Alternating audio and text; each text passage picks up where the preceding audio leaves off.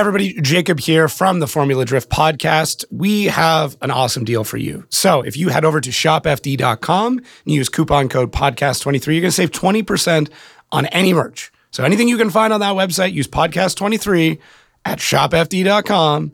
Save yourself 20%. Hats, shirts, lanyards, wh- whatever. Just, just use the code, save yourself some money. What's going on, everybody? Welcome back to the Outerzone, the official podcast of Formula Drift. My name is Jacob Gettins, and we've got Mr. Ola Jaeger on this week. How's it going? I'm good. Good. Glad to be here. I know, yeah. dude. It's it's good. I mean, I'm excited. I know, dude. I'm pretty pumped too. I mean, we we talked about it a little bit. I think there was like a dinner we were at, and you're you you're like, okay, okay, when are we doing this? So I'm Yeah. glad that we finally finally got it sorted. I'm not gonna lie, I'm happy that you're stateside and not in Norway because like as much as I don't mind getting up at 5 a.m., uh, doing a podcast at 5 a.m. is never fun. So Me too. It's way easier for sure.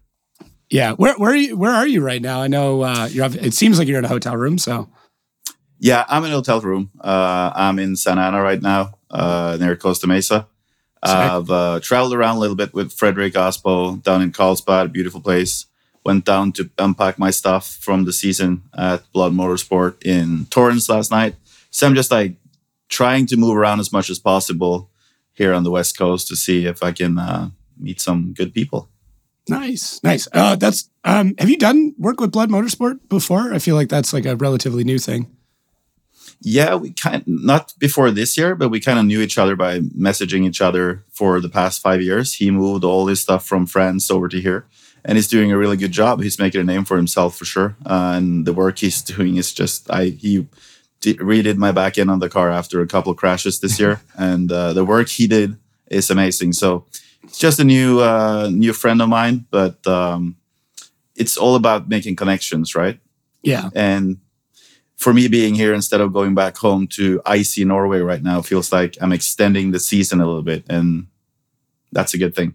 Well, this is like the hard part, right? This is the in between time where a lot of the hustle and like what happens before next year happens. Like I've been, you know, just with my day job, like chatting with brands, and they're like, you know, everyone's getting ready for SEMA right now and getting all that stuff set up. So like, uh, there's a lot of work that goes on, even though Irwindale's already over.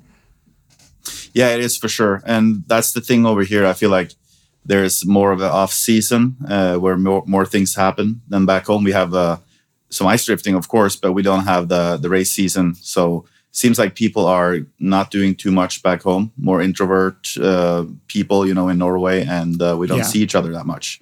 So here it seems like it's uh, still moving pretty fast, uh, either though it's off season. yeah, it's. I mean, I'm like I'm slammed with meetings this week, like pre SEMA stuff, and it's just been it's been hectic. And yeah, I mean, it's good though. It's cool that you're you're staying. I know that's like that's obviously like a big move too, because you're taking a lot of time away from work and it's more travel. It's hotels. Like it's just a, a bigger expense, but more of an investment into potentially what could happen next year, right? Yeah, it is. It's um, it's a big commitment being here for sure. With work and everything back home has to be on standby. Uh, I'm here till after SEMA, and I think it's definitely worth it. So this is another thing I wanted to try for a couple of years, just to see if that could help me uh, get further in for the upcoming season. Then have to be waiting on things happen in January, February, like previous years. So I think definitely is a commitment, but it's definitely worth it. Sick. And and you said you were hanging out with Freddie. I think it's uh, obviously you guys like being countrymen. Um, you know, you're gonna you're gonna know each other, but your relationship with with Freddie goes like way back. Like you guys have known each other for a really long time. Yeah, we've been go karting together. He is obviously a couple of years older than me. Um, so he we were in go karting together. We were at the same home track in Norway. Always seeing him and his sister. they both did go karting, and he's always been the same guy, good guy and helpful. And for sure, uh, he's mentoring me a lot with good ideas and trying to guide me in the right direction. Uh, even though his path, you know, is different than mine, we can never replicate each other's path to do good but for sure he's a he's a good human being and he has a lot of good words for me to to proceed my dream you know so we we known each other for a long time and i feel like we can speak straight straight up and it's important to have someone that knows what this is because Yeah. you can't talk to everybody about what what is fd what is proceeding that dream and he is definitely one that knows how to do it and he he did this all by himself almost so to have him talking straightforward to me and tell me what to do or not to do is is definitely an important factor for sure. Well, I think I think too with that, like obviously it's not something I've like really run into, but even just being able to communicate with somebody in the same language, like it's faster, it's more efficient. You can kind of like, you know, you can get to the point better or communicate, I, I guess, yeah, more efficiently than, you know, having to have a mentor, somebody who's speaking a, a language that you're not as familiar with, although your English is is obviously pretty spot on, so it's not that big of a deal. No, but for sure, it's way easier to speak your own language. It's always it always is, and maybe getting the right sentence and uh, and the right words out in, uh, in in a quicker way for sure. But it's also that being a good friend to each other and have a good friendship. That it's a good thing when you're at the race. You have someone you can go talk to in your own own language and get some good words or some you know share ups any yeah. anytime. And um, we were we are lucky to be three Norwegians in FD. I think I think that's a, that's a pretty cool thing to be five million people in total back home. Yeah, I I still want to understand like why why is it Norway and why is it Ireland that like that just is producing some of the best drifting athletes in the world. Like I don't like obviously there's a huge culture around it and like watching Norwegian Drift Championship like it's incredibly difficult like it is, it is like top top tier drivers, and I think a lot of people in the U.S. who don't watch it don't realize like how competitive both of those series are. It's it's wild. I guess we're all crazy over there, you know. Uh, I think I think everybody starts driving as soon as they can, whatever they can drive. If there's a lawnmower, they can tune up, or you know, everybody is almost living on the countryside. I would say countryside compared to what a American cities, you know. So there's always a spot yeah. where you can go to drift around or slide around on the snow and even on on wet asphalt, you know. But it's the level is crazy high, and people are now looking to go. They look at the best car, the best driver, the best series, and they want to be like those. So they're already starting off building badass cars, driving simulators, doing everything they can to get better. Because I feel like when we started, we just did okay let's go there. It looks fun to go compete there. We go there. And even though it you know it's just like coincidence but now i feel like people are so well planned. They're so good at what they're doing already from the beginning. Look at the young people going straight to simulators. They see what we do. Others do. James Deane for instance. They're just mm-hmm. you know I, and i also think that the drivers now at the high level are better off showing how they got good. Like look at james's video logs as well showing yeah. a full lap, showing what it's doing inboard, and it's it's a good thing because we're we're adopting more people to the sport by making them interest, uh, making them interested in what we're doing. Yeah, and we're we're providing the information, right? Like there's a lot of motorsports. I mean, you coming from karting, like there's a lot of like hush hush, like we don't talk about what we're doing, what we're doing to the cart. You know, we, we don't talk about, you know, maybe where our breaking point is or how we're balancing the cart out or whatever. Whereas in drifting, it's like I mean, it's really the motorsport that's that's come along with the internet age, right? Like it was built in the internet age, it's grown in the internet age, so like it's very open to giving out what would normally be proprietary info. It is for sure, and like you say, go kart. We didn't even tell each other. We didn't tell each other nothing. It was yeah. like almost hate on each other if someone won. Like you know, it was a totally different thing, and I don't think we got in the got any better by doing that. I think we get better by helping each other up and push the sport forward. And I think if we did that in other sports as well, um, I think they will be a lot further uh, further away. Because in drifting, there you can go ask your main competitor. Maybe not before the battle, but uh, maybe maybe that too. But I think um, the sport is definitely a, have a good way of helping out each other. I think like the one thing in drifting that people still kind of keep hush hush is like tire pressures even though like I've talked to almost every driver on the grid about tire pressures, and you guys are all within like three to four psi of each other. So I don't know why. Does that seem weird? it seems a bit weird, right? Yeah, everyone's oh, like, "Oh, yeah. I don't want them to know what pressure I'm running." I'm like, "Listen, you're all like, I, I could ask the whole grid. I'm like, you're all between, you know, like eight and twelve psi, like yeah. all of you. So don't worry. and. By looking at the tire, you could tell. Like yeah. looking at the tire, it's almost flat everywhere. Like every guy's almost running Dude, a flat tire. Those Nittos, so, I don't know how those Nittos hold on to the wheels, man. Because like I feel like sometimes they're they are flat or they've got like three psi in them. I, I it's crazy. Yeah, it is for sure crazy. The whole sport has gotten crazy. Yeah. No, it's it's been it's been wild. And and I mean, I think to another interesting thing that even just in my own research that I kind of developed is like how long you've been in the sport too. Like I think we we're all very short-sighted that we think, okay, when somebody comes into FD, that's when they started drifting, or maybe like a year or two before. But like you've been at this for a little bit. And you've also uh, you've also owned a lot of crazy cars. You kind of have a bad habit of like taking championship cars or like pro level crazy cars, you know, picking those up for crazy deals and then just driving them. Yeah, I've, I've been lucky to have, uh, you know, Japan Auto. Yeah. Uh, when I started drifting, I didn't have any money. I was just an apprentice on a butter repair shop back home. And uh, he believed in me. So he kind of gave, at first I bought a Supra from him. Then I bought the Kasama S15 just on a uh, down payment thing because I just wanted that car. It's stupid 18 years old. And yeah, but he he saw the potential. I came second in my second race uh, drift event back in Norway. I came second behind Frederick Aasbø in the S in the S15. I almost had him, like you said. But Yeah. uh, yeah, then he saw the potential, and I started off building the Supra we have here now. So I've been in that car for over ten years, but developing it. But yeah, I love cars and I love the whole JDM culture. I think it's cool with all the carbon flares and all the old school JDM drift cars. So yeah, and it's funny how that car ended up in the states again. Now Yeah. it's JDM Supreme that has one. Yeah. So uh, I guess like to clear it, this is the chassis you're running right now is not Chucky, right? Like that. It's not Chucky. Right. It is like Chucky 2.0. Yeah, it is. Yeah. Okay. It is for sure. So the original. So my car yeah. Go ahead. was my car that I run now was built in 2011, like a super grassroots build with twin turbos. Just like we put a good roll cage in it. That's still in the car, but we developed it. We built that car from the bottom up three or four times Mm, to where it's at now.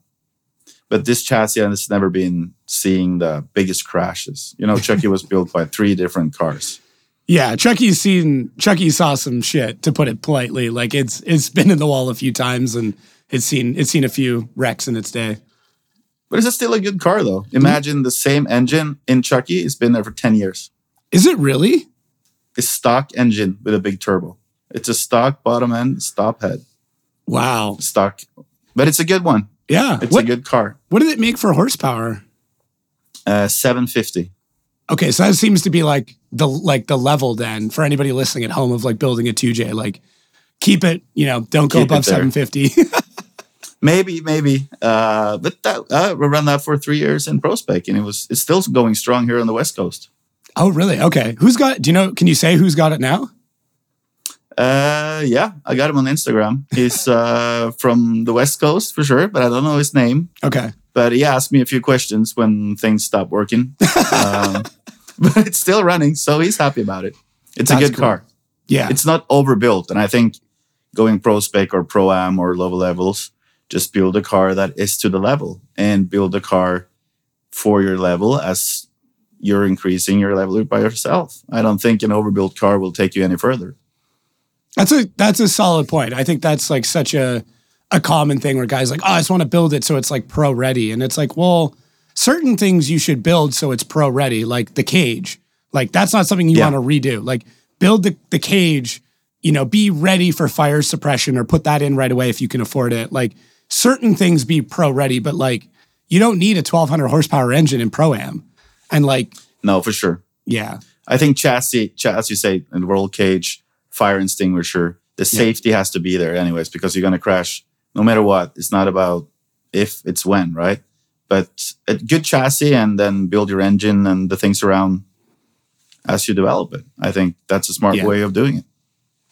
I, I've talked about it before, but like Robert Thorne still runs a stock fuel cell and a front mount rad, and he's in pro. Like he's Yeah. not he's not the most competitive guy in pro right now, but considering he won pro spec with that exact same chassis, and I think they only changed one or two things moving up to pro, just like suspension wise, and that was it.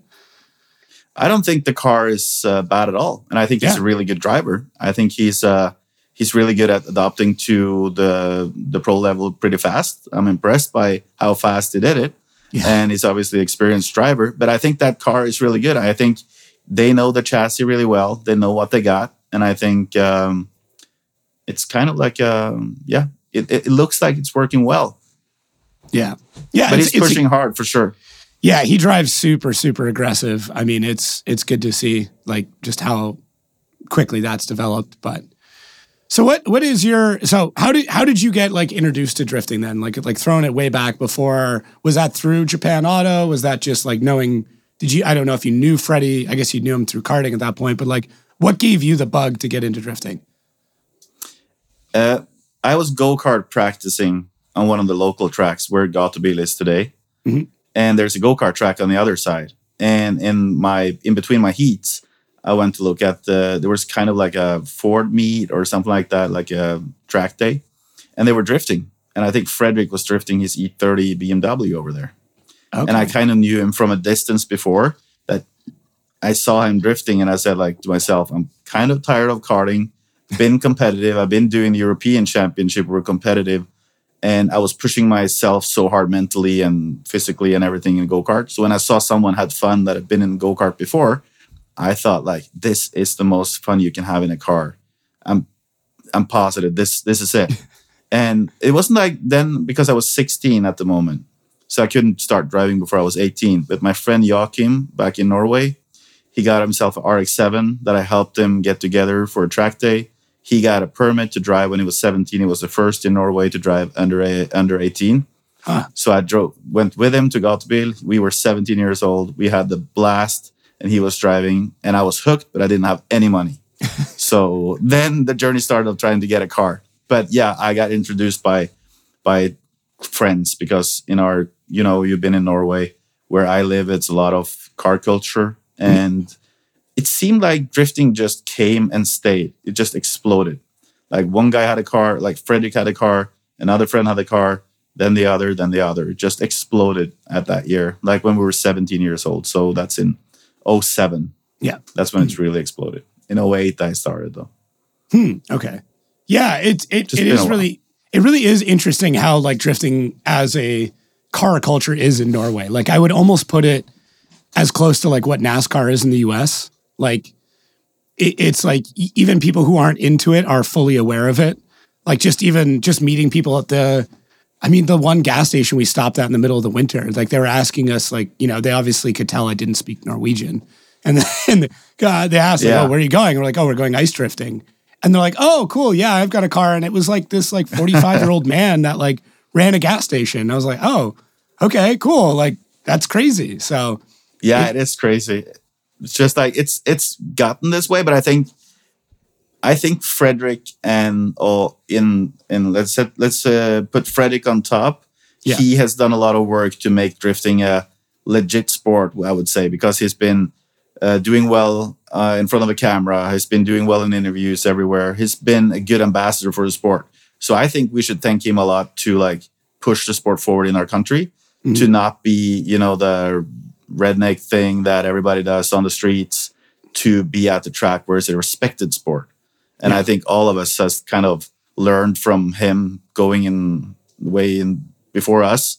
And we try to match that up by being good people as well. So I think that is why drifting has a respect in Norway that it has right now. And you know, mm. with a total of five million people, if it first got big newspaper once, everybody knows what it is. yeah, But it's Yeah, it's hard like- to stay at that level. Norway's got like the same population of, as like Chicago. Like it's it's Yeah. but like, you know, obviously significantly bigger. So yeah. But it doesn't feel like it. Chicago feels bigger almost. Yeah, yeah. Even like Oslo is not that big. Like I remember coming into Oslo and I was like, oh, it's like a suburb. And you're like, oh, this is our biggest Yeah. city. And it's like, oh, okay. It's not that it's too busy, right? yeah, it's not busy. And it's it's just such a different culture too. Like everybody's everybody in public is very like quiet and to themselves and like nobody really wants to be like noticed, if that makes sense. Like True. there's not a lot Yeah. of like flashy, loud people. Uh, but then in, in private, you guys are wild. Like the house the house parties I've been to and just like Pretty good. They're pretty good. Yeah, they're they're pretty Yeah. good. Um, you guys are like low key some of the craziest drinkers I've ever experienced too.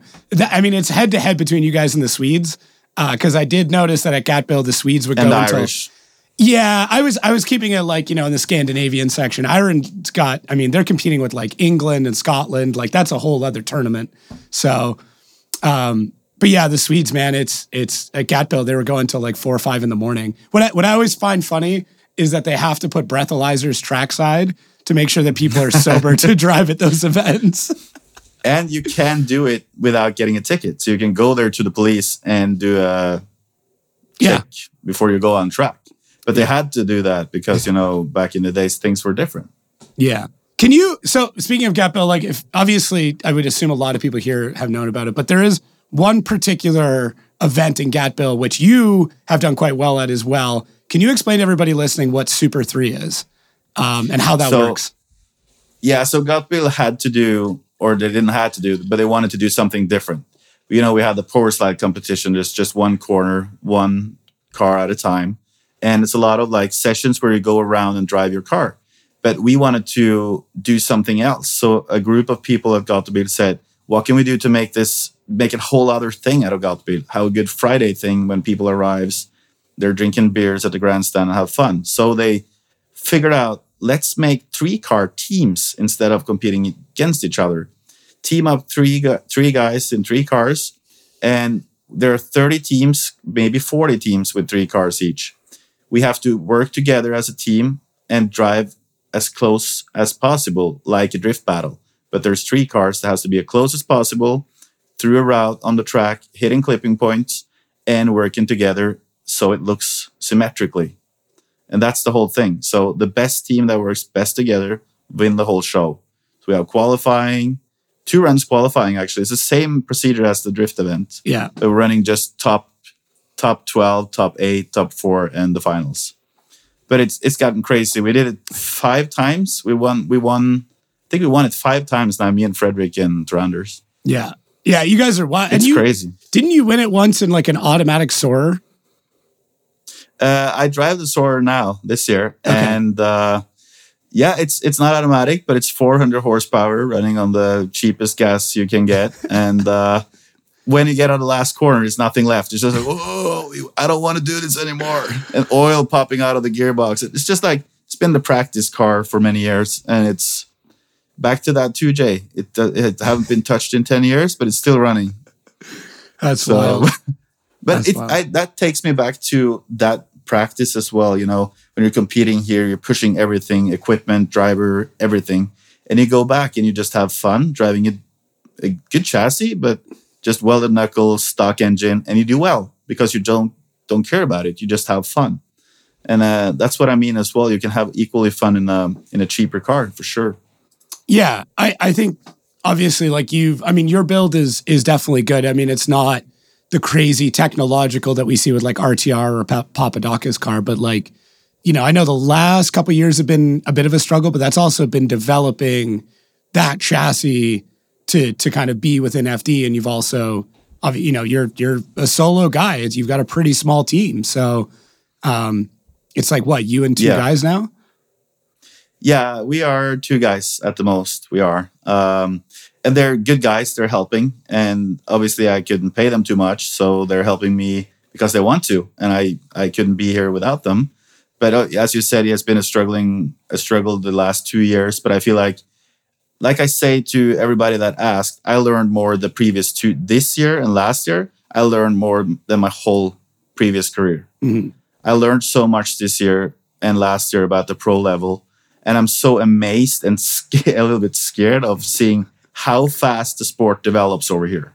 FD Pro and ProSpec, like FD Pro for, for me though, is developing so fast that you has to be you have to be you have to be on top of the game every single lap.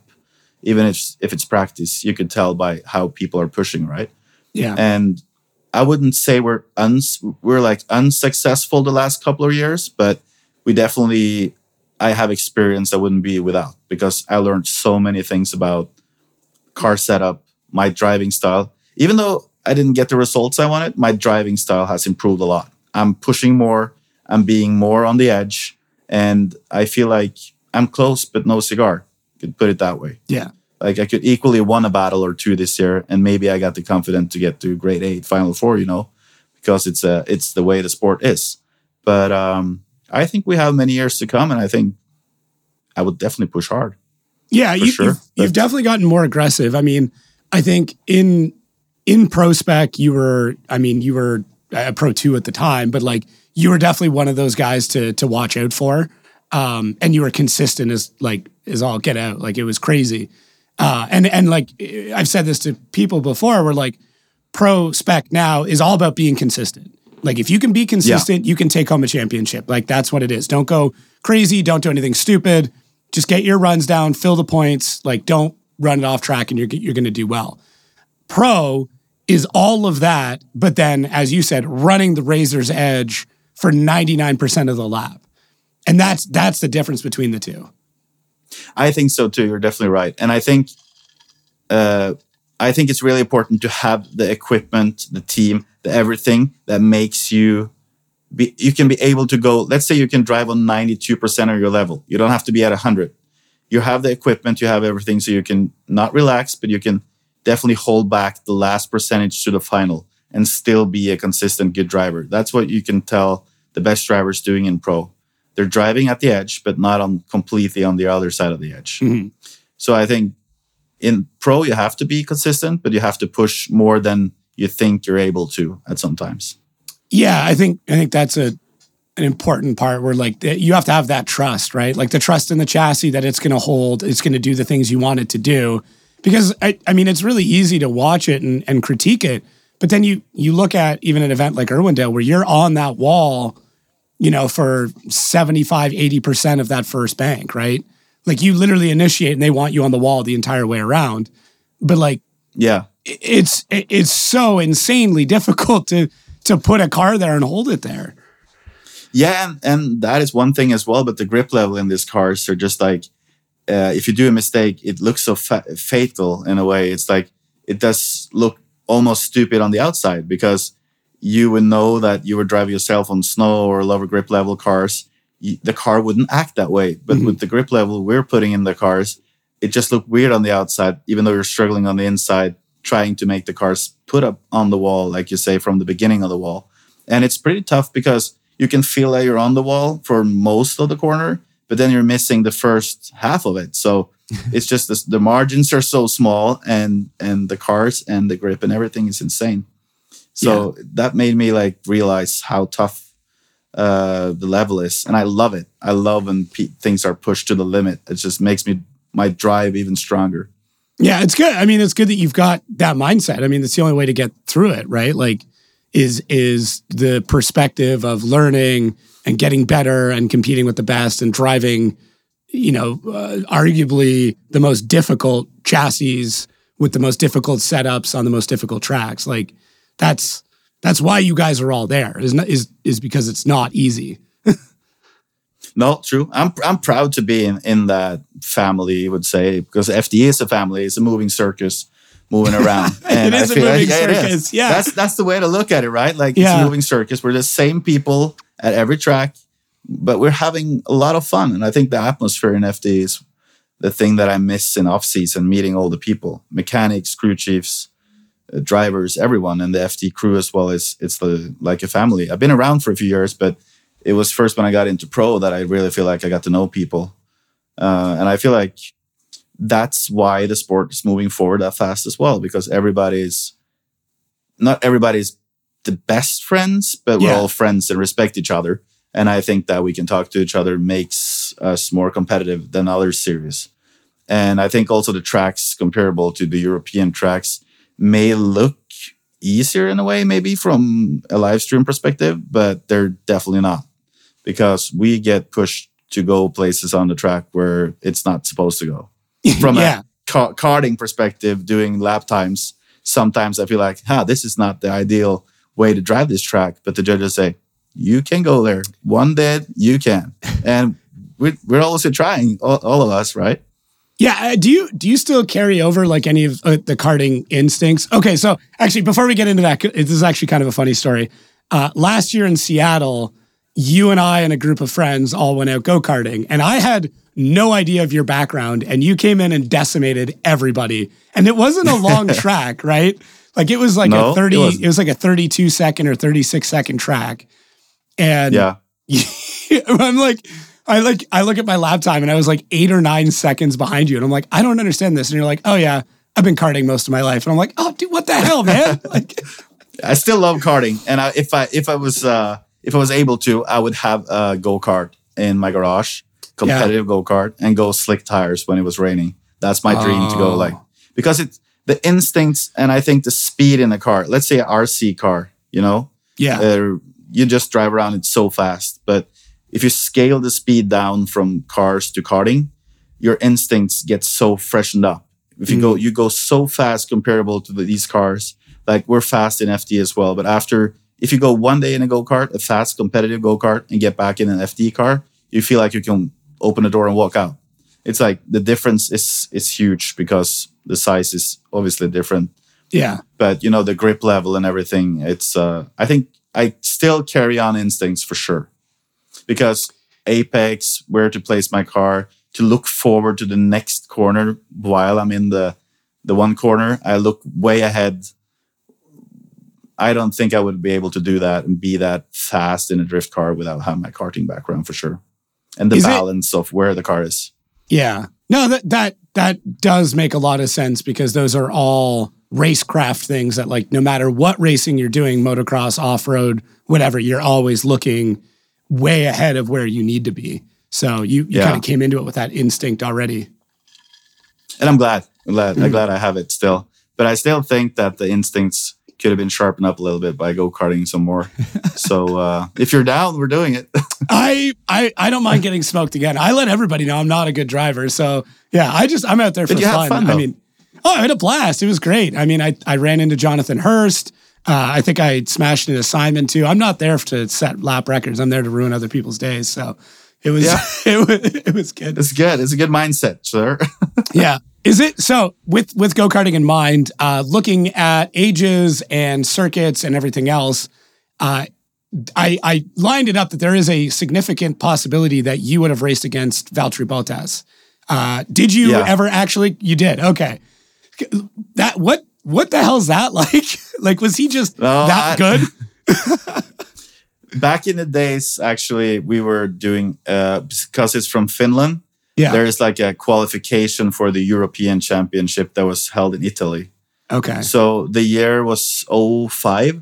I was doing the international karting uh, class. There's the Mm. fastest without gears. Uh, we were competing in a couple of races, and my old friend, like one of my friends back home, he found like lap times from back in the days where I was like a little bit faster than him in one of the rounds and stuff like that. But he he obviously was Mercedes sponsor back then. They were doing it. They had an old old Mercedes van. Him and his father dirty go karts, dirty tools, dirty everything. And like, but they had a Mercedes star on the front of the go kart. So I understand Ah. here is something. But in the European Championship, we crashed in with many others in the start. So I had to start all the way in the back, and beside me was Valtteri. I wasn't thinking about it then, but I found some old pictures back home of me and Valtteri standing all the way in the back with helmets on. And that's pretty funny right now. That's pretty cool, man. I mean, And I, considering and I remember the start going off, and Yeah. he was like, "I'm going through." And one of my mechanic told me, like, "Follow that guy." He was just, yeah, putting people in the sand everywhere. He was just like, "I'm gonna win this race." So he was definitely fast. He was fast. What a trip that is. I mean, you're I mean, you're in the top level of of drifting and he's in the top level of open wheel. Like that's that's kind of sick. Yeah, it, it is pretty cool, and, and that we were all aiming for back in the days. You know, going to Formula One. I remember we were competing. I'm getting in the newspaper. Me and my best friend Joachim back home. We were just like, who get in the newspaper, who won the race, and who who will win the next race. Because you know, there's 15, 16 race, almost 20 races a year in go kart, Right. and everybody was pushing for Formula One. But then we were young, right? So we didn't know how how much of a work would we had to put into it. Hmm. yeah, it's yeah, I I mean, I've never I never got into the karting side of things. I mean, I'm a big F1 fan now, but like the amount of time that you have to put in to get to that level is is absolutely crazy. Like it's it's yeah nuts. it's just it's nuts and it's just the thing you're doing in your life i think it's just formula one it's a bubble Mm. and a bit like fd as well but i feel like it's a moral more social sport where you meet other people i think f1 is like go-karting in a bigger scale in a way yeah. it's just you're in that bubble and you're in that bubble for 20 years You're But stuck they're- there. But they're committed. They're committed though. Yeah. Huh. Well, I mean, that's it's such a like a kind of a, a cool, you know, crossover past. Maybe maybe you should like reach out to him and be like, hey, you haven't seen me in a while, but this is what I looked like when I was 15. Um, we I'm should. dreaming of it. You should. I mean, I mean, we saw Max uh, in Mad Mike's car, so like, why not Yeah. get Valtteri in the Supra? I'm just, I just want to put that out there. It would have been a great. It could still thing. happen. It could still happen. Yeah, maybe he will do good and then come over to drifting. Maybe that's the thing. I'm You never know. as soon as I saw Max drifting, I was like, if he gets hooked on this and really wants to do it, we're all in trouble. I mean, you guys are. Yeah, I'm I not. so. For me, it's it's fine, but for you guys, it's a problem. Yeah, look at uh, Kalle Rovanperä in Yeah. FD Japan, Yeah, the world uh, rally car driver. He's doing insanely good. it's. And he I mean, is, it's car control, crazy. right? Yeah, for sure. And and I think also when you, you see those guys coming from motocross and stuff like that, they have the balance in their body. They have Mm. been, yeah. And even though people that's been in like fighting, you know, like uh, MMA or judo or like those, um, those also has the balance in, in their body to do well in drift car. Because I think it's all about balance and understanding of how things feels. Huh. And okay. that's why I I, never. that's why I, Yeah. I never I never put like MMA and boxing in there, but that's that's interesting. Yeah, cuz it is it's a lot of body feel, right? Yeah, and I think uh, if you say like uh, if those people, there's a lot of people with different backgrounds. You know, let's say someone comes into drifting and amaze me. They've been doing motocross. Okay, I like okay, and now I know why why you get it so fast because it took me some time to get into drifting to understand how the car feels and how the car works, comparable to karting. But you can tell that people without no background, even just in a whole other sport, is coming into drifting and do pretty well right right away. Do do you do you think you could recognize what somebody's automotive background is by the way they drift? I think it's hard, but I would feel like someone from motocross is obviously the ones that are going really fast and like pushing really hard right away. I could Okay. tell by the guys that are really aggressive comes from motocross. And there's Hmm. a lot of people that does. I wonder if there's they like obviously something with like hurt the their Manji. body. Yeah, yeah, Yeah, yeah. less- They hurt their body many times, so they have to go somewhere else. They have to be in a car now because their bones can't take it anymore.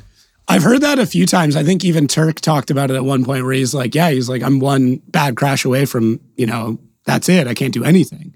So why not Yeah. get the same feeling or a similar feeling, but at least have a roll cage and a harness and arm restraints and everything else. it's way better. I don't I don't know how they do that motocross thing. Like if I started when I was six, if I was started when I was six, maybe I could do it. But uh, you obviously don't going to start motocrossing when you're 30, right? I, I You're mean, not going to go on the big jumps. I don't know. yeah, I let's just, hit the big jumps. I just, I just got back into hockey, man. So, which I know. I mean, are you still, are you still playing hockey at all? I'm considering it every off season, Let's but uh. I heard about the I heard about the people get hurt, so I managed to stay out for a couple of years now. But yeah, it's good. It's good for good for the thing like balance and your body strength and all that. But it's all good till you hit the hit the wall in 30 miles an hour Yeah. when someone hits you, right? Yeah. No, So, that's fair. Well, yeah, I mean, maybe- I I stayed thi- in I think but it's I did. Yeah. What? Um, I, I have to ask, like, why, why Pittsburgh? Like, if you're to pick a hockey team to follow out of Norway, why did you go with Pittsburgh?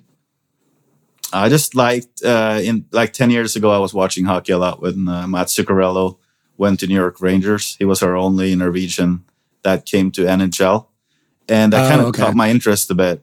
But the thing is, like Pittsburgh had a really good team back then. They still have. They had Malkin, you know, Crosby. They had uh, Fleury in goal. I think it was just like the team that had the most stars that I really like.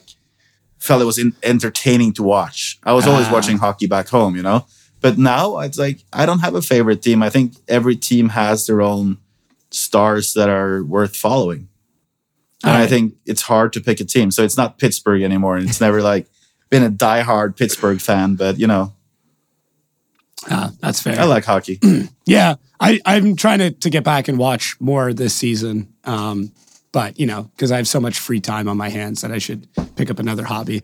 So, Yeah. uh, can you can you explain to me how you got the stunt driving role in, and this is roughly translated, uh, Long Flat Balls Three broken promises. uh, yeah, there was actually there's a, we're a small group of people.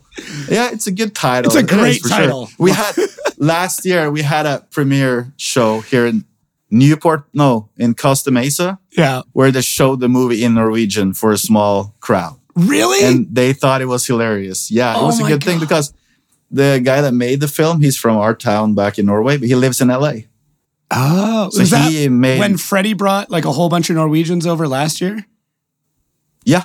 Oh, okay. And they were like, Freddie had some Norwegians. We had some Norwegians over from our city. It was like a big clan that went to the premiere of the movie. So it was pretty fun. But yeah, I got that role because obviously my friend Joachim has the main role of driving the pickup truck with Yeah. uh, the J turn and stuff. But we're more like in the background. But it's not safe to be in the background either to be uh, tr- the the fake traffic, you know, because Ah. people is everywhere. But uh, there's a small group of people that's come from drifting that maybe let's say we're 10 people that can do stunt jobs in Norway that has like a reputation. But um, it was my friend that got me into this, and I just said yes, let's do it because it's a local movie. It's a local name. It's a local movie from our city, and the dialect, the way they talk, is just funny because Okay. it's from my city. It's just our city and another city that talks that way. It talks our language that way. So when you, we made fun of a lot because we're from down south in Norway, we speak in a weird way, and What? yeah, so the, the Yeah. movie is made on that dialect, so that's why it's funny. And it's the third one, and the third one was the best of them all. I'm sorry I missed the first two. I had no idea. Oh, you shouldn't. You got your night there. I One and might two. I might sit through it. So you're uh what what town are you from then? It's called uh, Fredrikstad. So Okay. It's Frederick, almost like Frederick Town, Fredrikstad. Yeah. So Yeah. if I remember correctly, southern Norway speaks much slower, right? Where we're from is we're not speak talk slow. We're talking fast, and we have a lot of strange words. I would Okay. say strange way of pronouncing the words. Where Simon is from is more south. Okay. They have a they say the R in a different way, and they speak slower. okay. Okay. So it's different dialects wherever you go in Norway, and that's a bit funny as well. Could you com- well, I mean, there's a lot of countries like that. I mean, Canada's similar, like, you know, Newfies sound different than people from BC. Is there a comparison in the US? Like what what your region would be if it was in America? I would hope to be from down south. You know, I like Okay. that the way they talk. It's Yeah. it's pretty cool, The drawl. and you can definitely hear. Yeah, you can definitely hear when they're from down south, Okay. Texas and stuff like that. And So I feel like close to that. yeah, Hmm. I feel like yeah. Let's say yeah, because we don't we speak down south will be the right way because there's a lot of American muscle cars. We celebrate Fourth of July. A lot of people in our cities, and there's yes, Sorensen was over, and he was like Fourth of July is so more American cars than they do in Fourth of July over here. it's like so yeah, we're from that part of the country. Ah, that's so funny. I forgot that he went over. Right. Oh Yeah. man. I'm sure that was a bit of a culture shock for him too. I think he had fun. I think so too. I saw some pictures. I mean, I don't know if they all got posted, but it looked like you had fun. Yeah, it is a Oh. good time. That's that's yeah, that's good. Um, did you did you ever actually meet uh, Vettel, or was it just a very convincing wax figurine? Wax figure. It was Or a wax it? figure. Okay. or was it? No, it's a wax figure. in London, in London. It was a wax museum in London.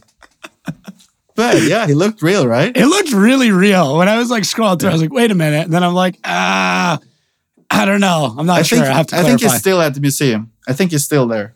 okay. We'll have to maybe next time I'm in London, I'll I'll go stop by. Um, Yeah. this one this one is a a, a fan request. Um, can you show me the shrimp dance? Uh, I don't remember. I can't remember how it's done. It's too early. Out. If it was in Norway, it's the middle of the night. I can do it. But yeah, What I don't remember is- how it goes. What is the shrimp dance? Like what? I don't know. people just people just ask me on the middle of the night sometimes, can you do the shrimp dance? and sometimes I do, sometimes I don't. I don't remember how it how it is. this is like an Ah, ongoing. embarrassing. okay, Man, you That's had to. It's you had good to know. question. You had to know these questions were coming. Yeah, I love them. Bring them on. Oh my god! Yeah, I don't remember. All right. Well, next time I see you, I'm gonna I'm gonna feed you a couple beers and and ask about the shrimp dance. Yeah, we can record it then. All right, cool. Well, uh, I, maybe. I'll maybe I'll see. I'm gonna ask around. I got some, you know, I got some friends in Norway now. Maybe there's a video recording we can splice in here and and show the world the shrimp dance. So I got to be careful now. That's what you're saying. There might already be out there. There might already be recordings. Maybe. Maybe. All right. Now, I've got. I only have a few days before this comes out to find the shrimp dance and, and put it in here. Let's hope you don't. I know. um, cool. So uh, back in 2016, you actually made a Facebook post predicting that you would be in Formula Drift one day. How how did you know? Because like so many of you drivers have this moment where you see FD and and you guys make the claim, and everybody that I've talked to that said that, I can go back and find the post. And I wanted to find it with you, and I did find it. Um, how did you know? Like, how did you know at that point in time that was what you were going to do? Uh, it's the story is that when Fredric did it back in the days, I thought I saw that it was possible doing it, and I knew I had the capability in me as a driver. Sounds weird to say, but I, like I felt like my progression was going in the right direction. But it wasn't just FD; it was about where do I want to be successful? Where do I want to go when I get older? When I grow up? And I always loved America. I always wanted to go there. I was there once in 09 and I was hooked in America. I just loved it. And I wanted to go drifting in America where there's palm trees, uh, warm weather, a lot of fans. And it's like, it looked like a dream for me because I obviously didn't make it to Formula One. So I was just from, from 2012 and 2013 when we did Drift All Stars, that was Drift Masters today.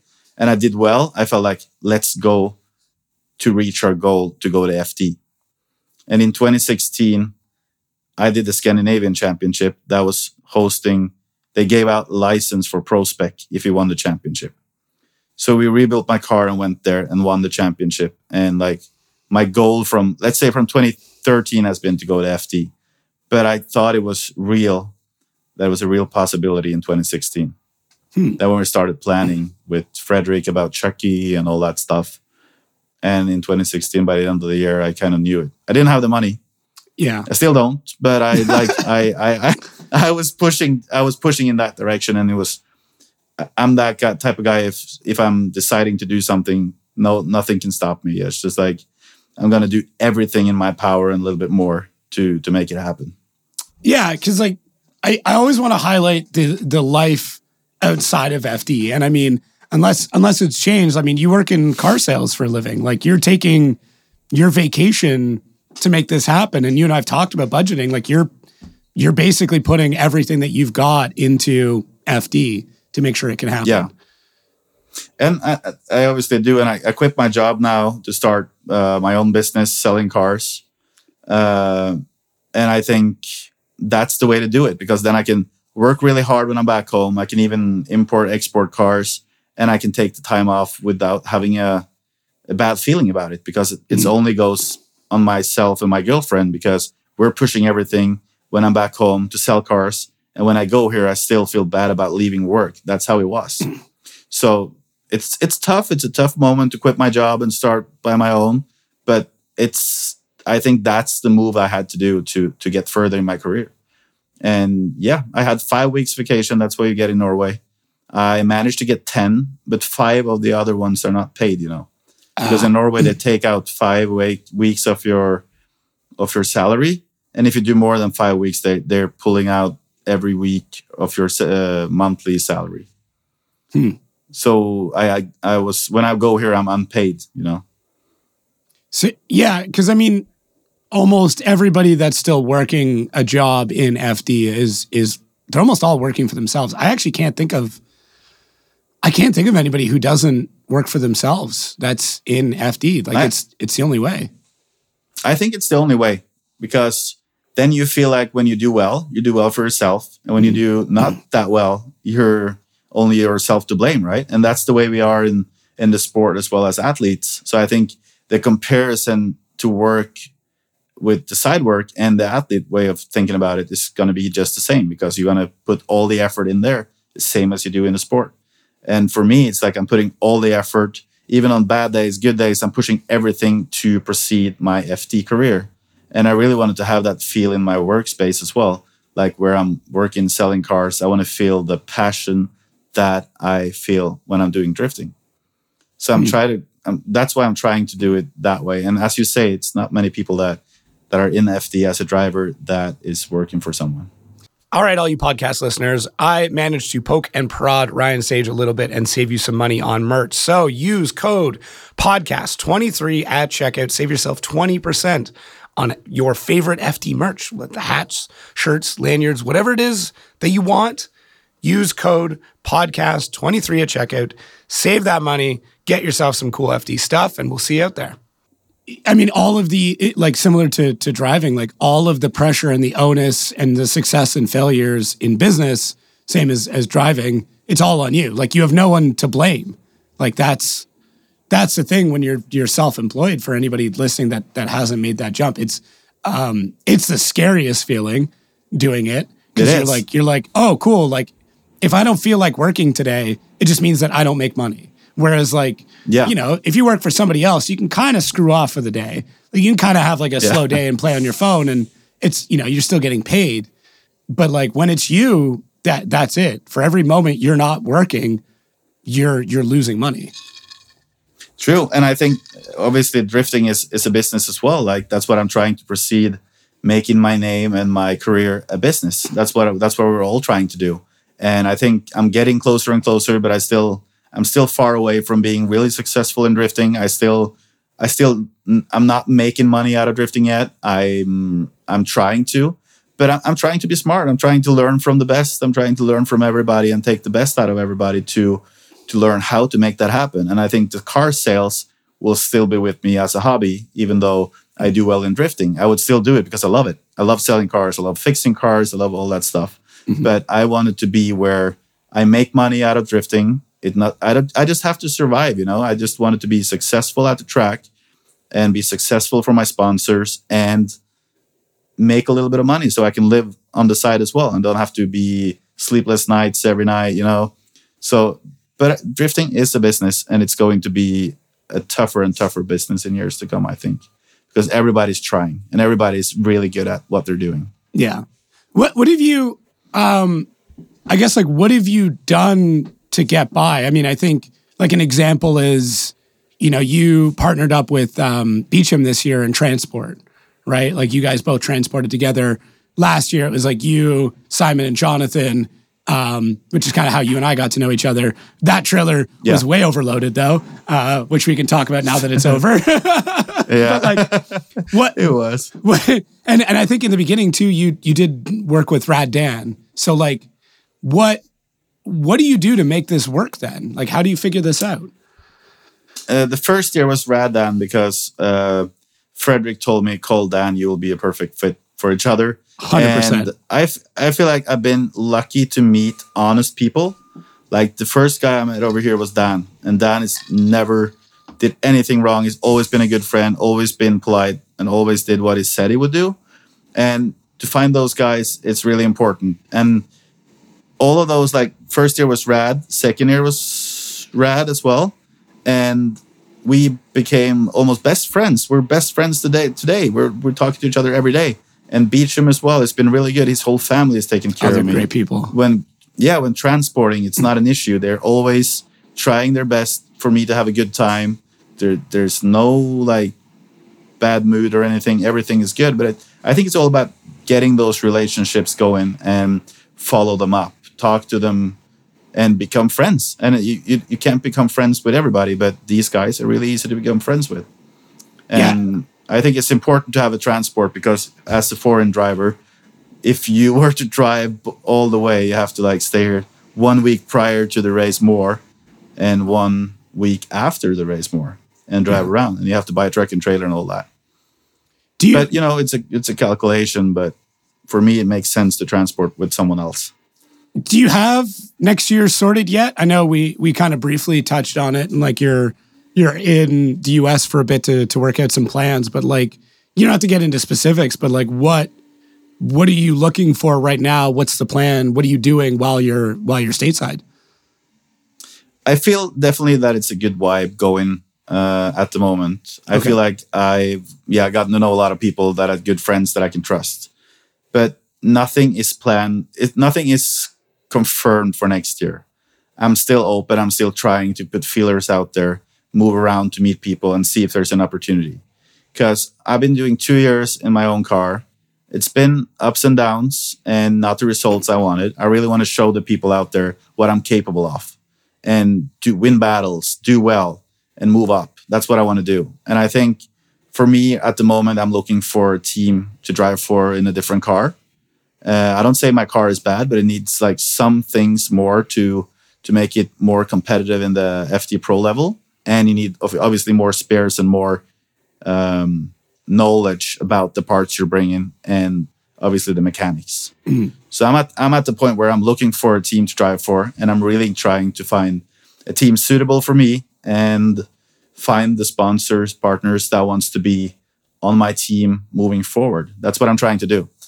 And I already have really good sponsors, partners that believe in me and have been pushing forward to to make me successful. And I really want to continue work with those as well on the way. But I think for me, as a foreign driver, um, driving on a team like Simon this year, Yeah. I think that's that's the way to go as a foreign driver. I think the level is so high over here, and I think doing it all by myself, having your plate full of all the thoughts and things all the time, and focus more on driving is the way to go. So I don't know if there's any team out there yet, though. There's I don't have anything hundred percent, but I, I'm I'm hoping for some Yeah. some opportunities to come on the table so I can uh, can discuss for sure. Yeah, I mean, I would, I personally would love to see Rad Dan come back. You guys already know each other well, the super matches, like that in my mind is the perfect fit. But I also don't know. I mean, I haven't chatted with Dan since Florida. So, like, I have no idea what he's up to. Um, you don't have to like confirm or deny anything, but like, that's just me, you know, speculating. I think that would be kind of cool. yeah. But yeah, definitely that that's the, that's my dream as well to drive with Dan and Renee yeah, in for Rad Industries. They're obviously my best friends over here, and they um, that that will be a, a rad thing, right? Uh, look at uh, you, yeah. Ah, But, this uh, guy. but I'm not sure. Like I could drive whatever. Like I I really believe in the S chassis. I really b- believe in other chassis. And for me, a good thing I've been driving a left hand drive and a right hand drive. I don't care about it. I don't think about it either because my ice drifter is a right hand drive.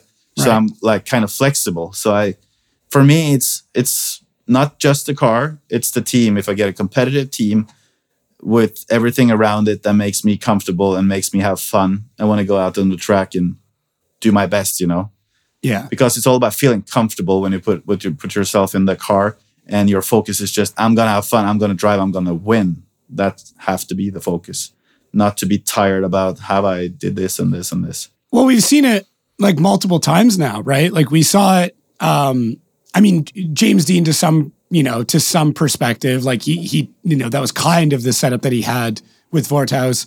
Chelsea DeNofa jumping on, even Adam LZ performed significantly better with RTR than he did on his solo program. Simon, I mean, uh, we can we can go back to to old teams and stuff like that too, but like when you don't have to worry about the logistics and the fuel and how many tires did we order and you know are we getting lunch? Like who do i have to send from the track? Like those little things if all you have to do is like get in the car and get hyped up and then drive it and be like okay even if i bin it there's three mechanics that are ready to go that that are just going to put the car back together right Yeah, but the thing that has to be said, it's before getting to that, uh, putting yourself in the car, putting on the seatbelts in April on Long Beach. There is so much work that needs Oh, to be done before getting there, and everybody has done it to get on that that seat spot, that team. Uh, looking all the names you said, Yeah. and I'm willing to put down that work, and I think it's better putting off that putting on that work off season and getting ready for the season, and then you can focus on what you're doing. But um, I think yeah, I, I seen I've seen successful drivers not do well by their own, and I've seen successful drivers get the right things around them to do well. yeah And I think everybody look at the Formula One drivers; they have everything is sorted for them, and everybody is is capable of bringing their A game right. Yeah, I, mean, in F1, it really comes down to the. I mean, it comes down to the cars in a lot of cases. Um, yeah, that, that's true. That's true. Yeah, but I mean, that being said, like we still see like large splits in, in between drivers. I mean, look at look at Red Bull right now. You know, same car, two drivers, one's in first, one of them might lose second. Um, Yeah. Mercedes, you know, George Russell's performing better than Lewis in a lot of races, although points wise. But anyways, we get this is not an F1 podcast. I keep like I keep turning it into an F1 podcast. I'm sure people are sick of it. So We're interested in all racing though. That's why, right? yeah, I just I think it's the uh for me like it gives it gives me like when I when I I I watch like the broadcast and I watch like the interviews and like all the pre-show and post-show like I watch I'll watch practice like I don't I don't care.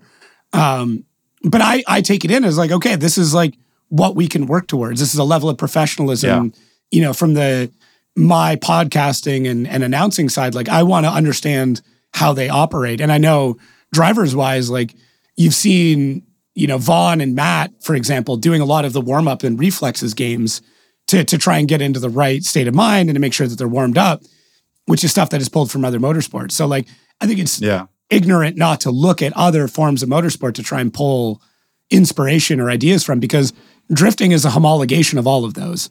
Like we talked about it before, it is the most difficult part of every motorsport put into one.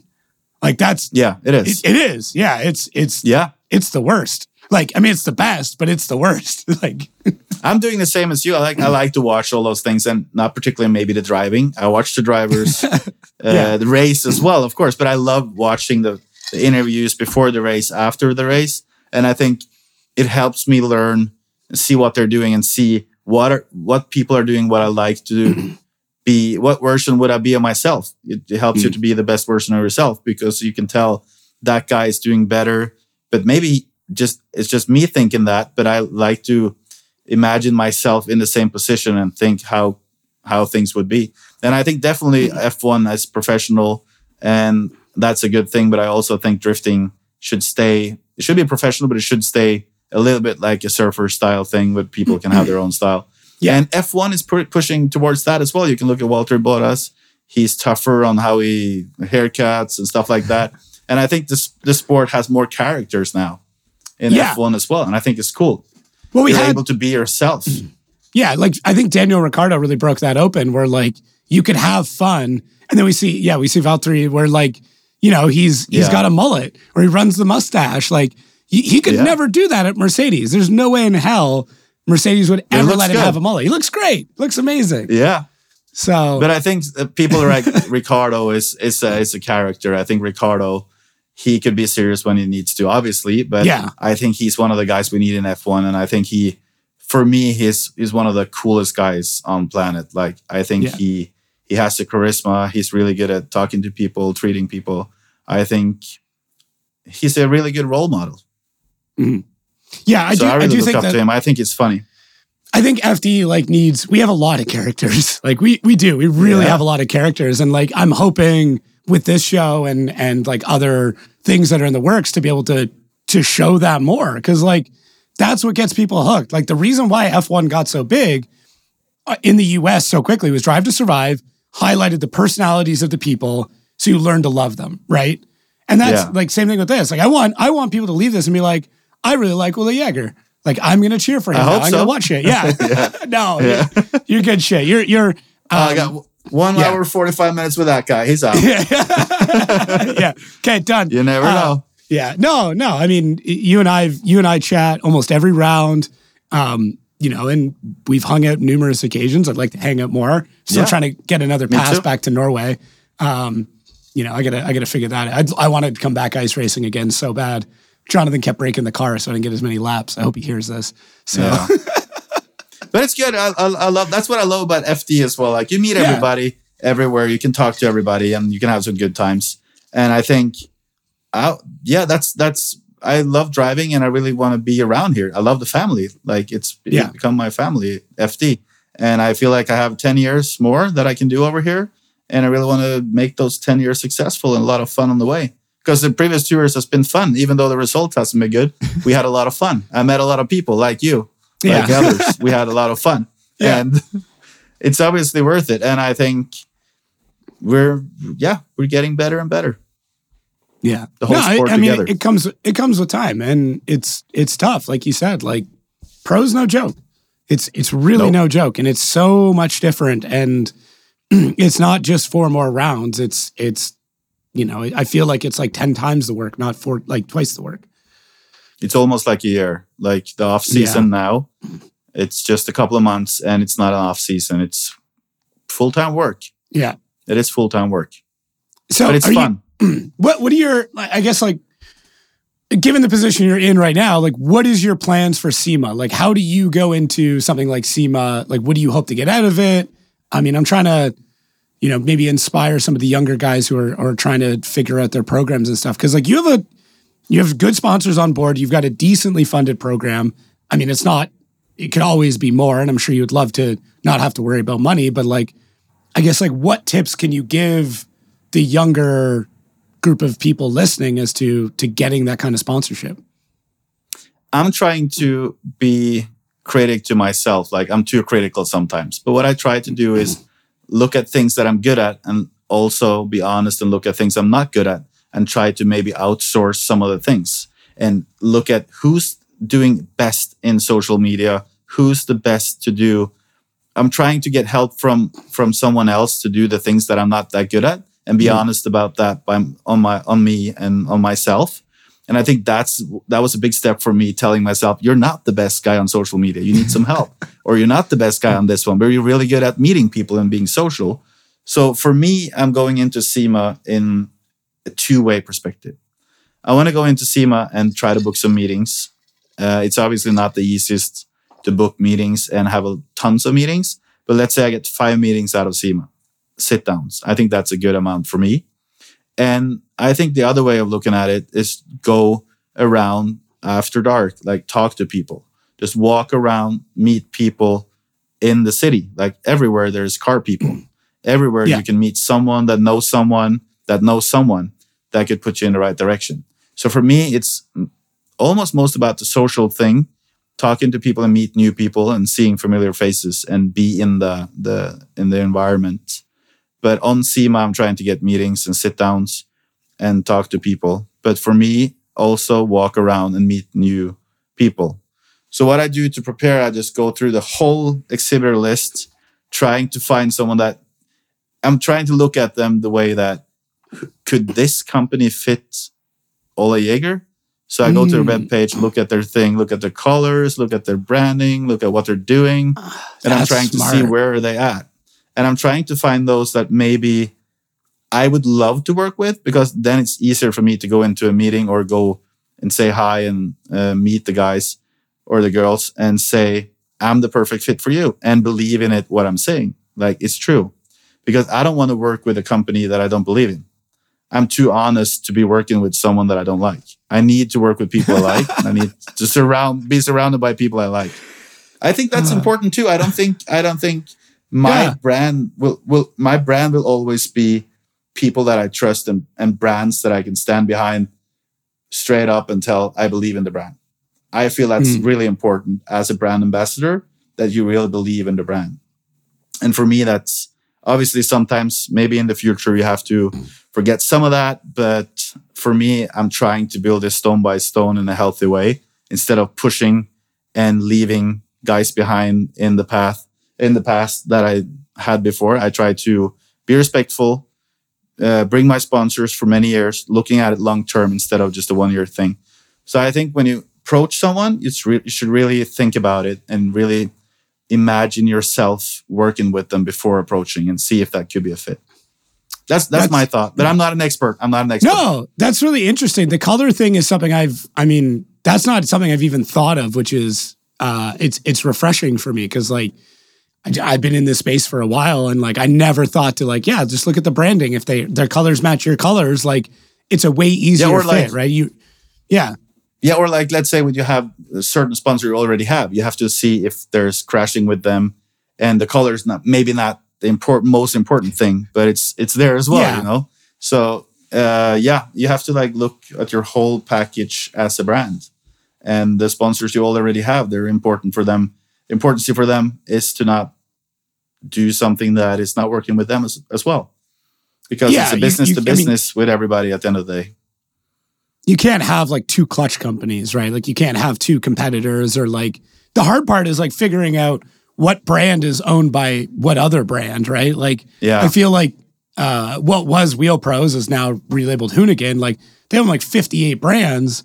So like you Yeah. might find that you're competing against one of their competitors because that brand is owned by this like that that whole structure is just a, a complete other nightmare too of figuring out that like you know oh i can't go to these if i run Holley i can't use a different brand that maybe is you know competing with them in a different space or something No, I don't Uh, think that's yeah. the best way of going, but it, it's tough. no It's a lot of brands out there, and it's a lot of.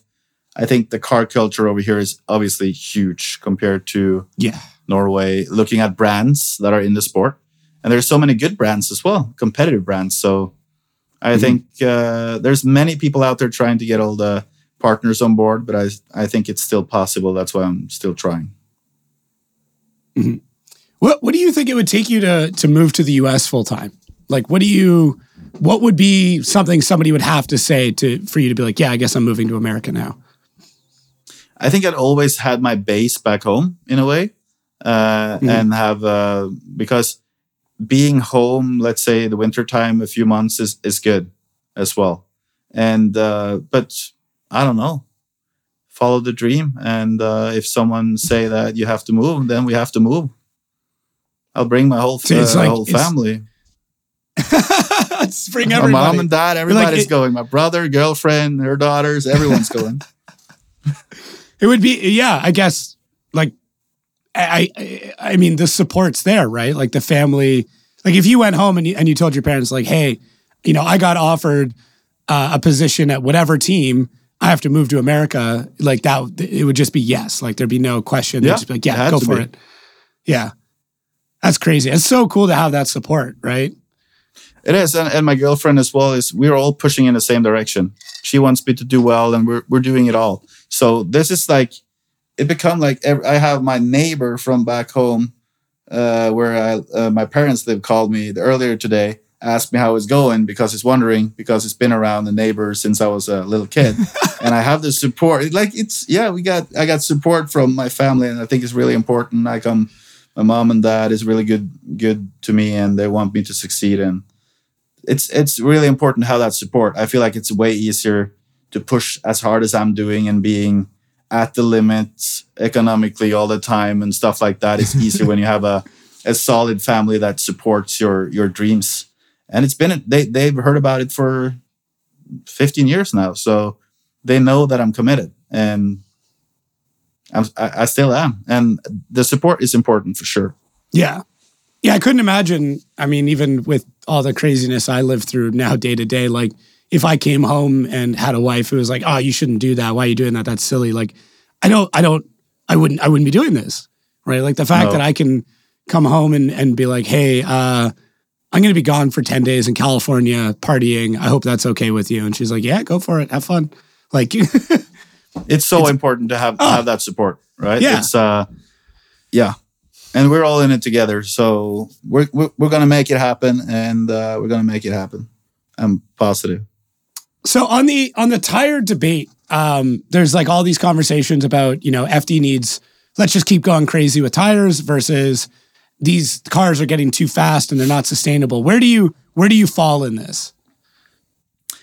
Uh, I I'm divided a little bit. Yeah. Uh, I feel at the moment we're now we're just uh, learning it. We're adjusting our cars to the way that it's working. Maybe it, the other way, going with a smaller tire or whatever, would make things differently. I think. I don't think it's a bad thing. I think we're all good enough to adopt to whatever rule comes out there.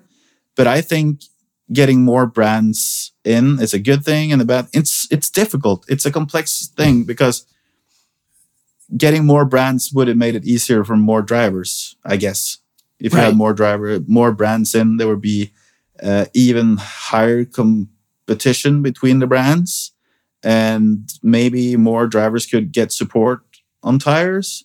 Uh, but the tire rule, I think, if everybody had like a the same tire, almost the same tire, it would have been a good thing. But then you have the chassis is different as well.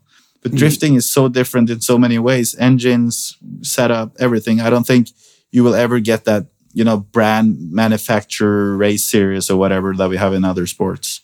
Mm. But I would maybe wish we had a stickier front tire Okay. on the same tire we're at now. so like allow like 140s or 200s or something in the front, but stick with a 300 in the rear. Yeah, Hmm. I would do that. Interesting. I think that could change some things, but Yeah. that's only thoughts though.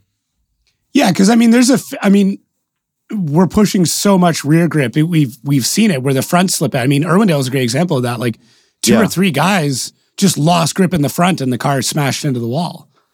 and it looks weird from the outside and i get people that has never been to an fd event in real life looking at the live stream it looks ridiculous it looks stupid that we're hitting the wall that way but i think we are pushing so hard and at we're at the limit already and at the edge and at some point you're gonna hit the wall with the front because Mhm. you're pushing too hard I like that. Yeah, that's good. but like i get that unlimited it's, front. it's, it, it looks a little bit weird when it happens but it's like from inside the car you're just like pushing and pushing and pushing and all of a sudden it's just like okay we're passengers yeah, yeah we're past something like that. Yeah, uh, oh, that's good. Yeah, I, I think that'd be cool, especially like if it was completely unlimited. Like you could run a racing slick front and then a 300 treadwear rear. Like we could see some crazy Yeah. angle and still have speed, right?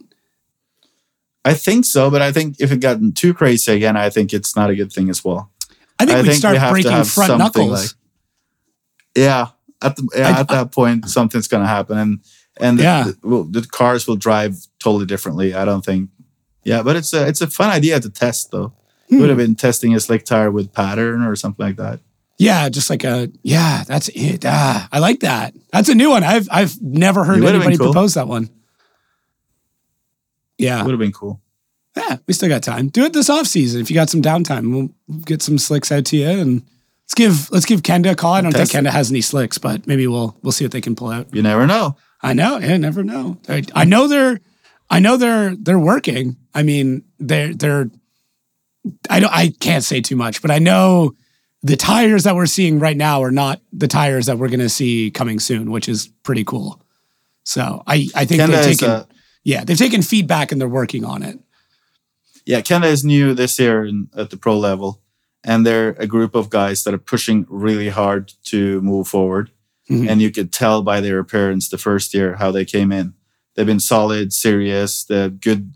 They did good brand wise. Their their visibility is good. They, I think they came in hot, and it's just a matter of time till they're the best. You know. Yeah. They're pushing and development. th- They're pushing at yeah, they're pushing really hard, and it's the first year, and everyone's first year is not going to be perfect, no matter what you do. Mhm. So I, I think they're on the the right way, and they're they're doing their best. Like they're a good group of people. You we're asking a company to develop a tire for the most ridiculous conditions that a tire will ever go through. Like it, it's it's and crazy. it's no and it's no way to test it. It's hard to test it, right? yeah, You got to test it at the level, at a pro level, at the pro track, and you don't get that testing on the off season, no matter what you're gonna do. yeah. No, you you don't, and you don't get it at the temperature either. That's the hard part. Like you might you can take that car to Irwindale in the middle of February, and that's fine, and run that layout, but it's not going to be 95 degrees, and you're not No, going to. and you're not pushing that hard as well. Like Yeah. Yeah. If you're just demoing the car, you're not driving as hard as you would in qualifying or in or in competition. no, Yeah. It's a weird think- thing, but it's true. Like I feel like the best practice you could say that ice drifting is a really good practice. It's for sure is, but I feel like the best practice is race practice. When you're doing a round, when you're doing a, uh, a round in FD, that's the best practice you get. To get the best practice, you had would have all the guys out there for a track day and tell them that it's competition, or if you don't do this, you're gonna die, or something like that. You're gonna push like you never get be able to push as hard as you do. I'm at least I'm struggling to find that thing in my head where I can push as hard as I do in a competition battle. Even on practice is hard, I think. I, I just don't think you can. I don't think mentally you can put yourself in that same place. Like, I don't know. Like, what do what do you what do you like in the car? Like, what's your what do you do to warm up or get your head straight? Like, do you have a ritual once you're in the car? I do some breathing things. Like I breathe uh, in a certain way.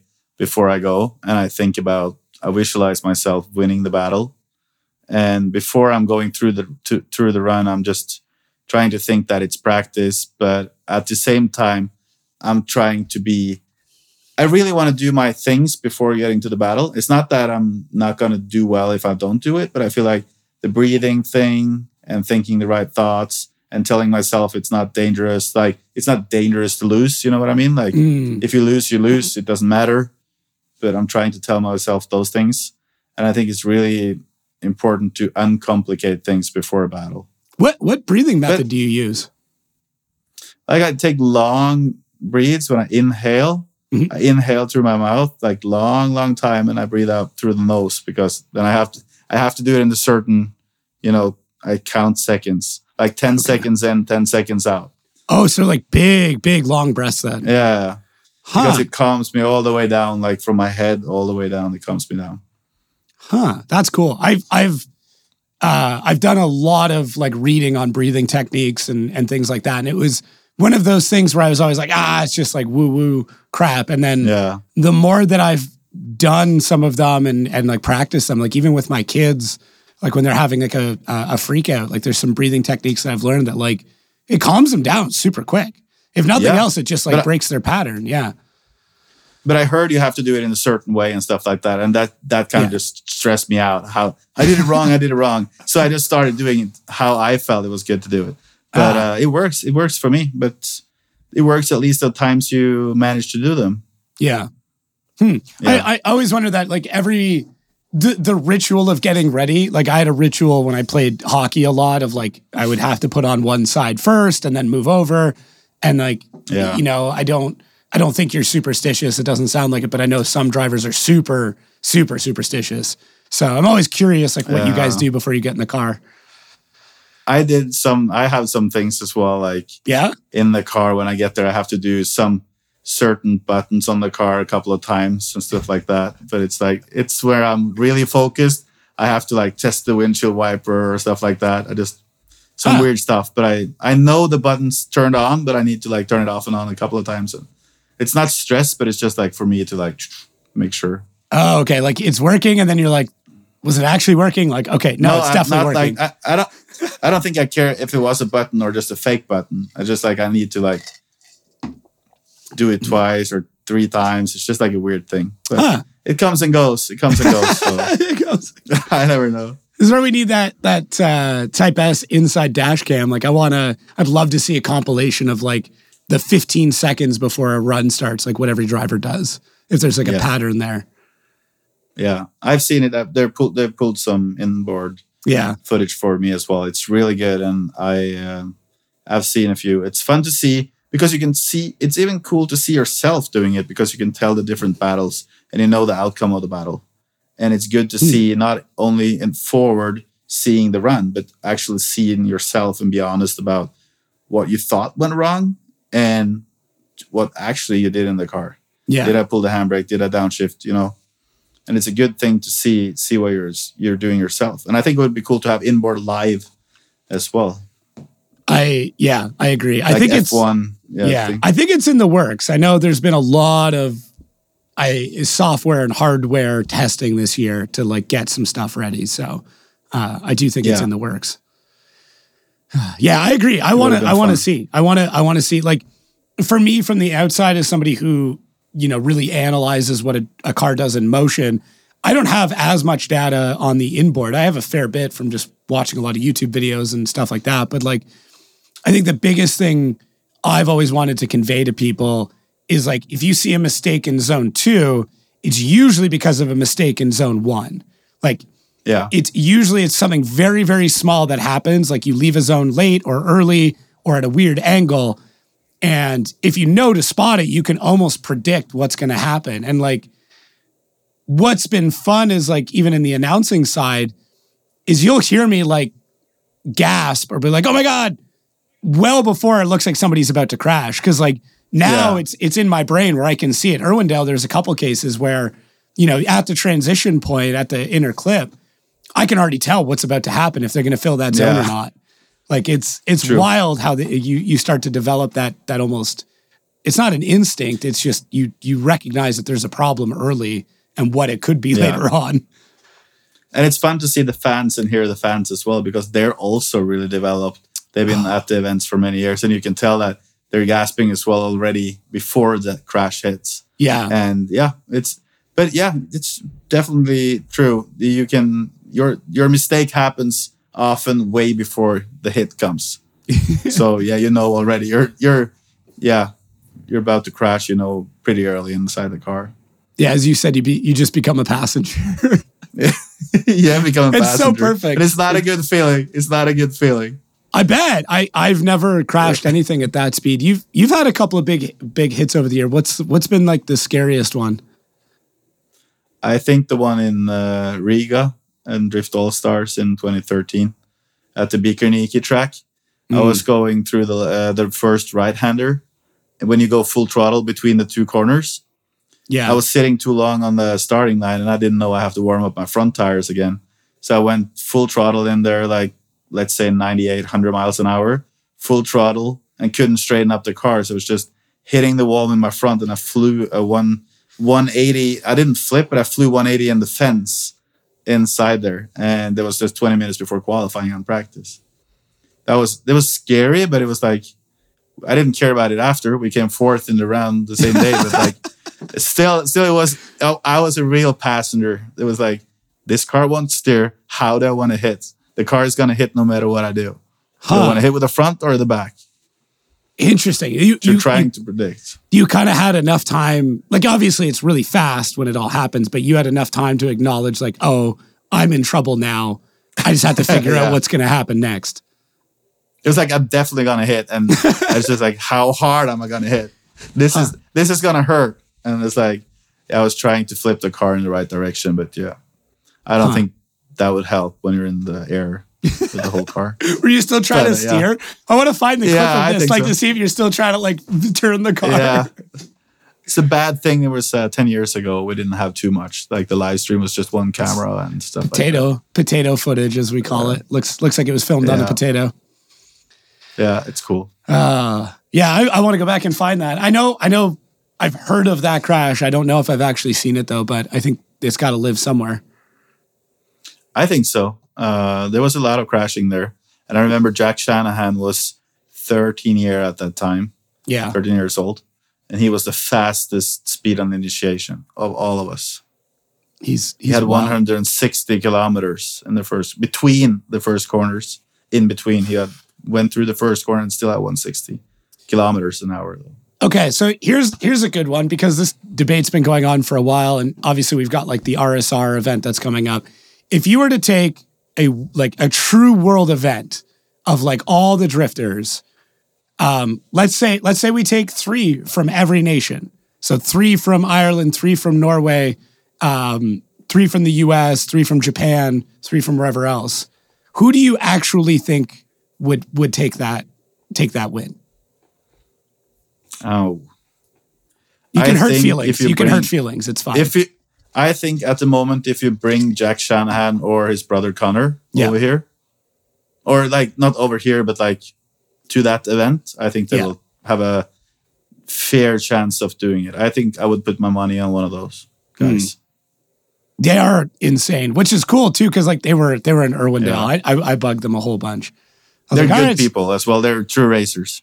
great, great people. Um, their their dad, when I was in Germany, had a couple of drinks, and uh, he has a very very thick Irish accent, and he Yeah. was talking to me for what felt like an hour, and I didn't understand a word of it, and then I left, and uh, my buddy Mike Walton from the British Drifting Championship Yeah. came over. He's like, "You probably just agreed to do a whole bunch of stuff that you'll never know about," and I'm like, "Oh, okay, good." yeah, they're funny. yeah, I, yeah, I but I think they're they're at the top of the game at the moment as well. They've been for many years. Yeah. they're like competitive wherever they go, and I feel like the there's a lot of Japanese drivers as well. You know that Hiro was coming up, you know, Yeah. and did good in FD Japan.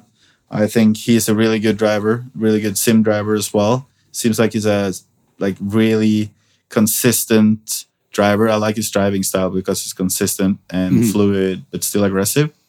And I think there we we have world, the world has a lot to see in years to come, I think we get and get a lot of aggressive new drifters up and coming pretty fast through the through the field in a couple of years. Yeah. But uh, that that event I would go to myself as well that you talked about. I think that sounded pretty funny.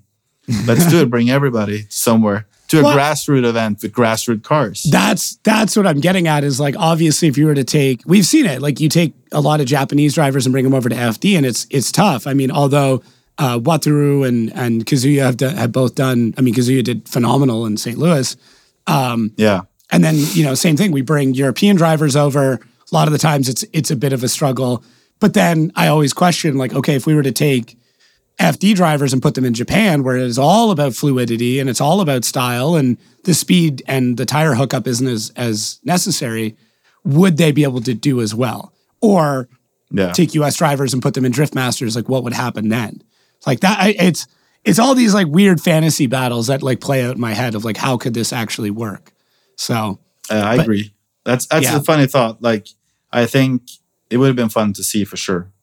yeah, But uh, maybe that comes in the future. Maybe we'll have more of those like meetings between countries and drivers and cars. Mhm. It would have been fun to see. give them all like 600 treadwear tires.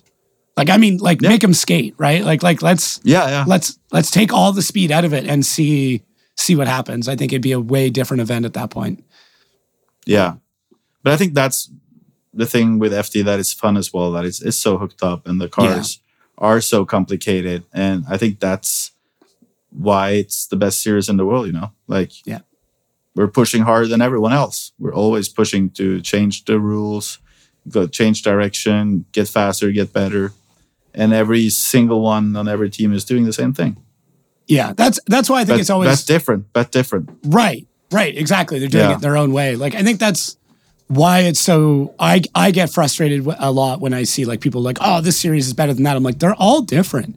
They're all trying to do Yeah. very different things. Like the rules are different, the judging is different, the mindset is different, the styles are different. Like it's so hard to compare them, and it's I, I uh, it's like trying to judge a fish on how well it climbs a tree, right? Like it's not it's not going to be good at climbing trees. You know, the squirrel's going to do much better, but because you're you're judging something based on a different set of rules and circumstances. So Yeah. yeah, I don't know, but yeah, I I want to see a, a total fantasy battle of like.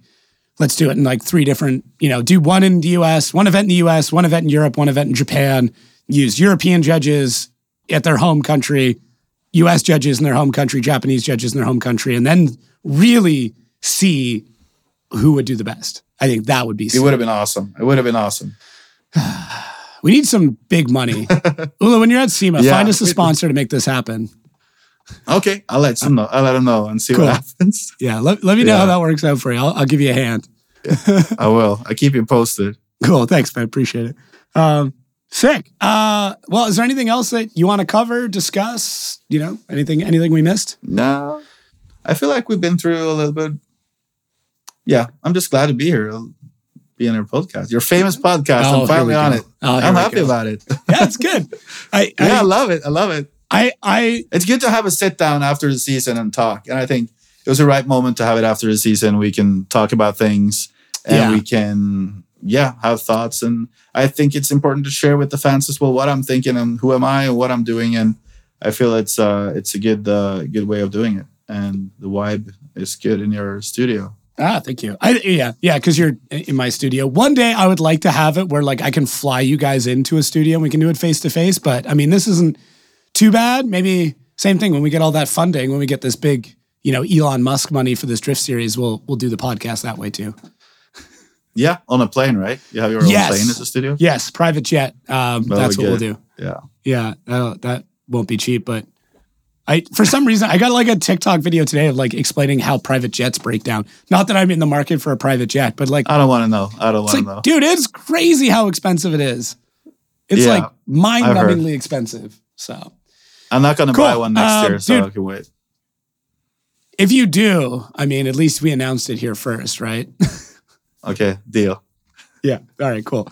Um, Yeah. Dude, well, thank you. I appreciate it. Um, I'm glad we we got this all started. I'm excited. I'll, I'll probably see you at SEMA. We'll have to to go for a drink and an overpriced steak at some point. Um, Yeah, thank you. Uh, Yeah. Thank you for coming on. And for anybody listening, make sure to check out Ola's socials.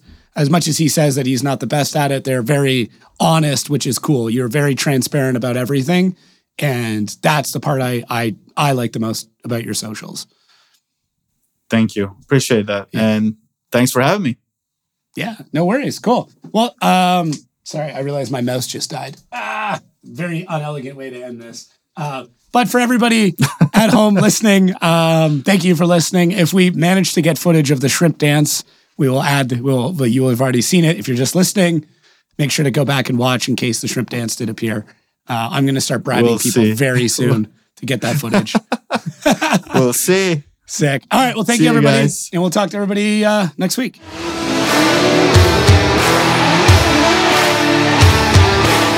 Oh, no! Boy! Whoa! Fuego! Go! Go! Knock him out!